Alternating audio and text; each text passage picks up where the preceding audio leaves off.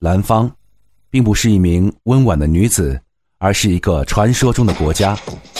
建立这个国家的人是中国人，他的名字叫罗芳伯。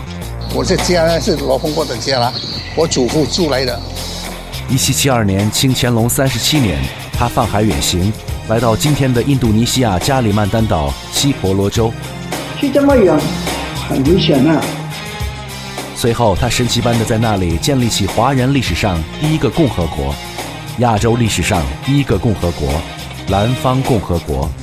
你是否第一次听说？共和国 is not in the uh in the document itself in the history of Nanfang。这个由华人建立起的海外国家，经历了一百多年的历史，经过了刀光剑影与友情岁月，而最终退出历史舞台。对于这段历史少有记载，几乎就是一个谜。就像一个传说，甚至各种史料之间也彼此充满矛盾。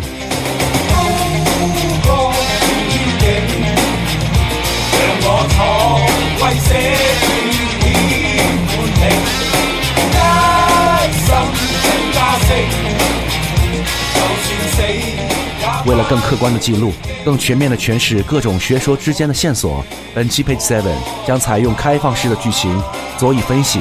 来推演蓝方的历程。那个共和国的概念不准确。罗香农没有什么对蓝方公司有真的研究。真相由你自己来辨别。Page Seven，蓝方。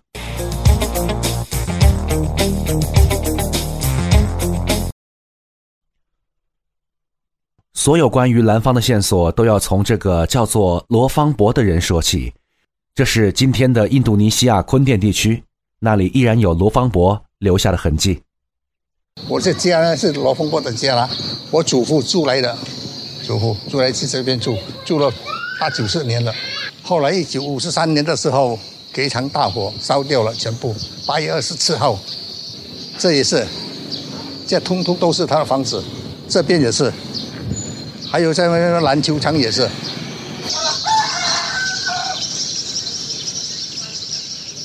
罗芳伯，男，生于一七三八年，广东梅州人。一七七二年，他三十四岁时，决定要出海下南洋去东南亚，去印尼西婆罗洲。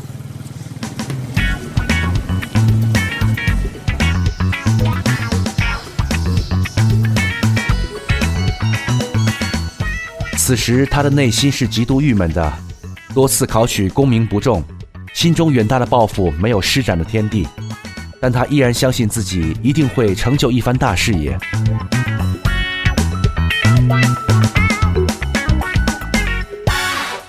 英雄落魄海天来，笑煞庸奴亦壮哉。燕雀安知鸿鹄志，虎出怎比栋梁才。这段话正是出自罗芳伯的口中，文字记载于客家学大师罗香林一九四一年出版的《罗芳伯所见婆罗洲坤甸南方大统之考》一书中。为什么罗芳伯没有考取功名后要离开家乡呢？这和当时的历史背景有很大的关系。在明朝灭亡之后，清朝的汉族知识分子就始终在内心有着罪、愧、悔。气，第一个觉得自己有罪，因为这个明清顶革，知识分子手无缚鸡之力，而且很多认为是晚明的这个知识分子的这个党争造成的这个晚明的覆灭，他们认为自己是有罪的，惭愧，我没有为这个故国出力或者出到真正的实力，悔，我干脆就自暴自弃，悔和气，我毁掉自己的文稿，我抛弃自己的儒服，认为是他们的内斗导致前朝灭亡，遭致满清。入主中原，他们不高兴，不入城，不入市。第一个不高兴，但这个不高兴，他也只是自己的不高兴，他不是中国不高兴，他自己不高兴。城和市是分开的，有些是不入城，有些是连市都不入。城和市的区别在哪里？城，那么就现代意义上面城市，就是我们有城墙的，里面有各种各样的东西，有衙门，好，有这个酒楼，有这个市场。但是市。指的是在城城之外的民间集市、市镇，就自发形成的。它不入城市，就意味着什么呢？他自己跟世俗的文明或者跟这个世俗的政治一刀两断。这样的知识分子情节，让原本就没有考取功名的罗芳伯面前只有一片迷茫未来。十八世纪开始，满清为了巩固自己的统治，进行文字狱。读书人是不值钱的，文字狱也被称作笔货。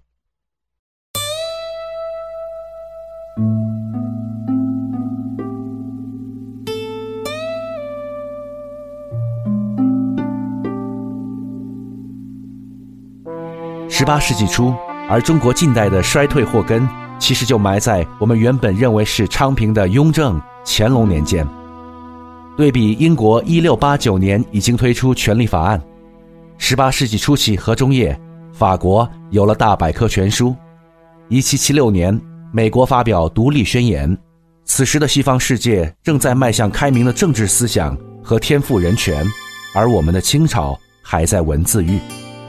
清代知识分子对于这种迫害、这种独裁，那么他们的态度却是避席未闻，它是一种消极的，连抵抗都算不上，是一种消极的回避。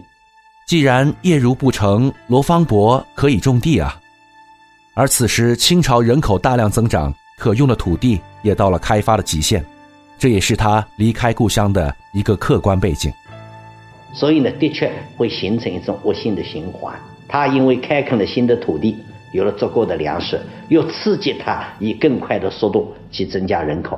通过最后的人口压力形成的，往往就是土地到了开发的极限，那么人口压力就没有办法摆脱。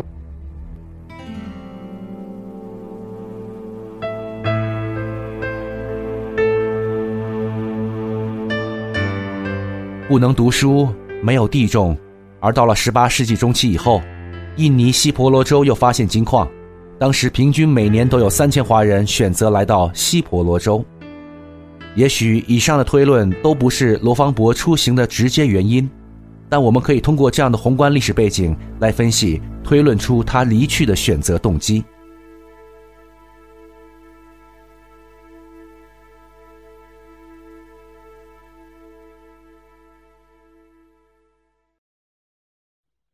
以上我们描述了罗芳伯这个广东梅州人要出海去印尼西婆罗洲，我们继续往下推演，他是如何去到那里的呢？当然是从海上过去的。我们要说的是，当时的中国东南沿海出现了卖猪仔这样的说法，很多人选择去东南亚做契约华工，就是西方由于他对殖民地的劳动力的迫切的需求，那么。一些外国人呢，就在东南沿海采取招募、诱骗甚至绑架的办法，啊，这个利用一批中国的中介，就把那些华工大批的输出去。卖猪仔这样的比喻也成为俗语，一直保留了下来。直到今天，广东民间依然将换战宰客等类似的做法叫做卖猪仔。贩猪仔就把人像猪仔一样。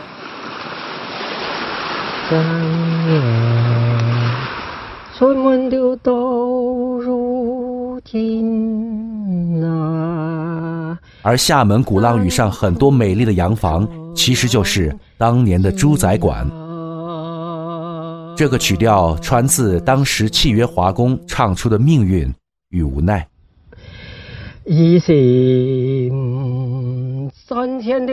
正月出门到如今。衫裤着烂几下身，一心赚钱归家时，不知惹债又上身。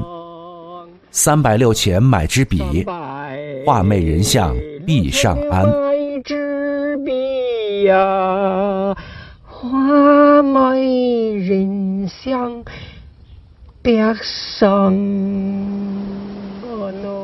不过，按照罗芳伯老家梅州老乡的神奇说法，他竟然是骑着鳄鱼到达印尼西婆罗洲的。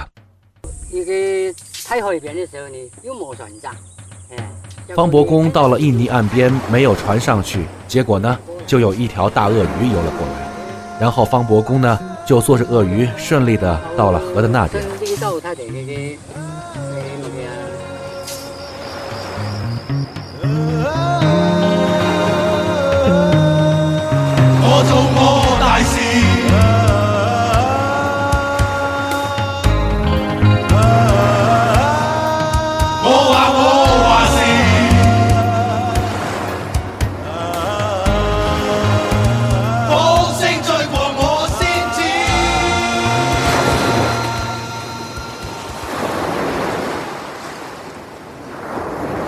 印度尼西亚加里曼丹岛，就是现在东马来西亚和文莱所在的岛屿。罗芳伯到了加里曼丹岛的西婆罗洲坤甸地区。如今的婆罗洲经历了西方的殖民、本土文化的演变、华人的下南洋，已经成为多元文化的交织之处。而在当时，那里的民风是什么样的呢？罗芳伯为什么可以在那里立住脚，获得成功？史料记载，婆罗洲天然富裕之邦。土人衣食住问题简易异常，能尽其自然生存之乐趣，然因是岁至诱发庸惰颓唐之风，保暖无忧，宜居无教，故常报乐天无为主义。在调查中，这个词给我们留下了深刻的印象。乐天无为主义，这是一个多么有趣的、单纯的地方。在记载中的最后一句，点破了为什么西婆罗洲如此受到移民的欢迎。此处略无立功扬名、发愤自雄之思，而其矿质矿产物之富饶充裕，诱人前往。当时那里有泰雅克人、马来人、中国与欧洲移民，散居岛内的流浪人士。泰雅克人与马来人的土邦作为传统统治方。常有厮杀打拼，中国人大量繁殖做劳工做生意，以荷兰人为主势力的东印度公司进行殖民开发，不断索取资源。浪客寻找好的主人为其服务，还有阿拉伯人倒卖运输。虽然表面上错综复杂，但其实也是一处极好的创业孵化器。如果你能兼容各方力量，将大有作为。罗芳伯从梅州到了西婆罗洲，他来这里干什么？怎么开始呢？他的鸿鹄志怎么实现呢？